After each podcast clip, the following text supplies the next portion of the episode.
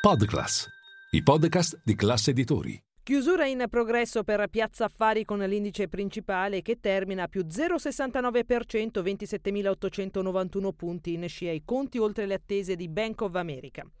In calo sul fronte macroeconomico l'indice ZEV relativo alle attese economiche in Germania, 4,1 punti ad aprile contro i 13 punti di marzo, mentre in Cina da segnalare l'accelerazione dell'economia di Pechino nei primi tre mesi dell'anno che ha registrato un più 4,5% a livello annuale nel primo trimestre. Questo è Ultimi Scambi.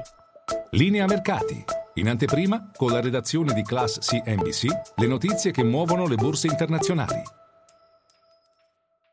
A Milano bene soprattutto i titoli finanziari, Popolare Emilia Romagna più 4 punti percentuali, Unicredit, Banco BPM, Mediobanca e Intesa San Paolo tutti con rialzi molto sostenuti, ma spicca soprattutto la Banca Monte dei Paschi di Siena, titolo migliore oggi a Piazza Affari con più 5,6%, che dopo un aumento di capitale da 700 milioni di euro si è rafforzata e può guardare a tutte le opportunità che si dovessero presentare in chiave di consolidamento del settore bancario italiano, ha spiegato il management di Rocca Salimbeni nelle risposte ai soci in vista dell'assemblea di giovedì prossimo.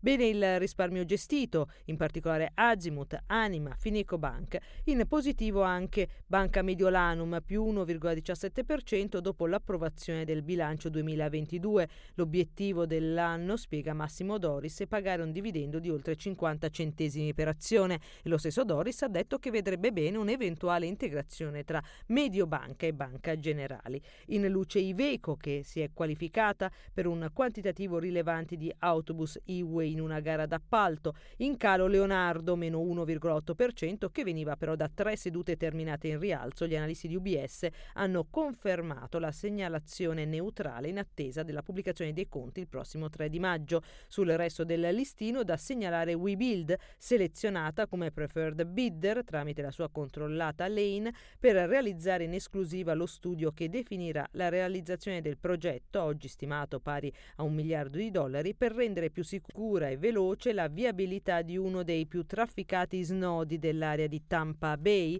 il Tampa West Shore Interchange. Guadagna infine per Illimiti Bank, firmataria di un accordo di collaborazione industriale di lungo termine con il gruppo Engineering.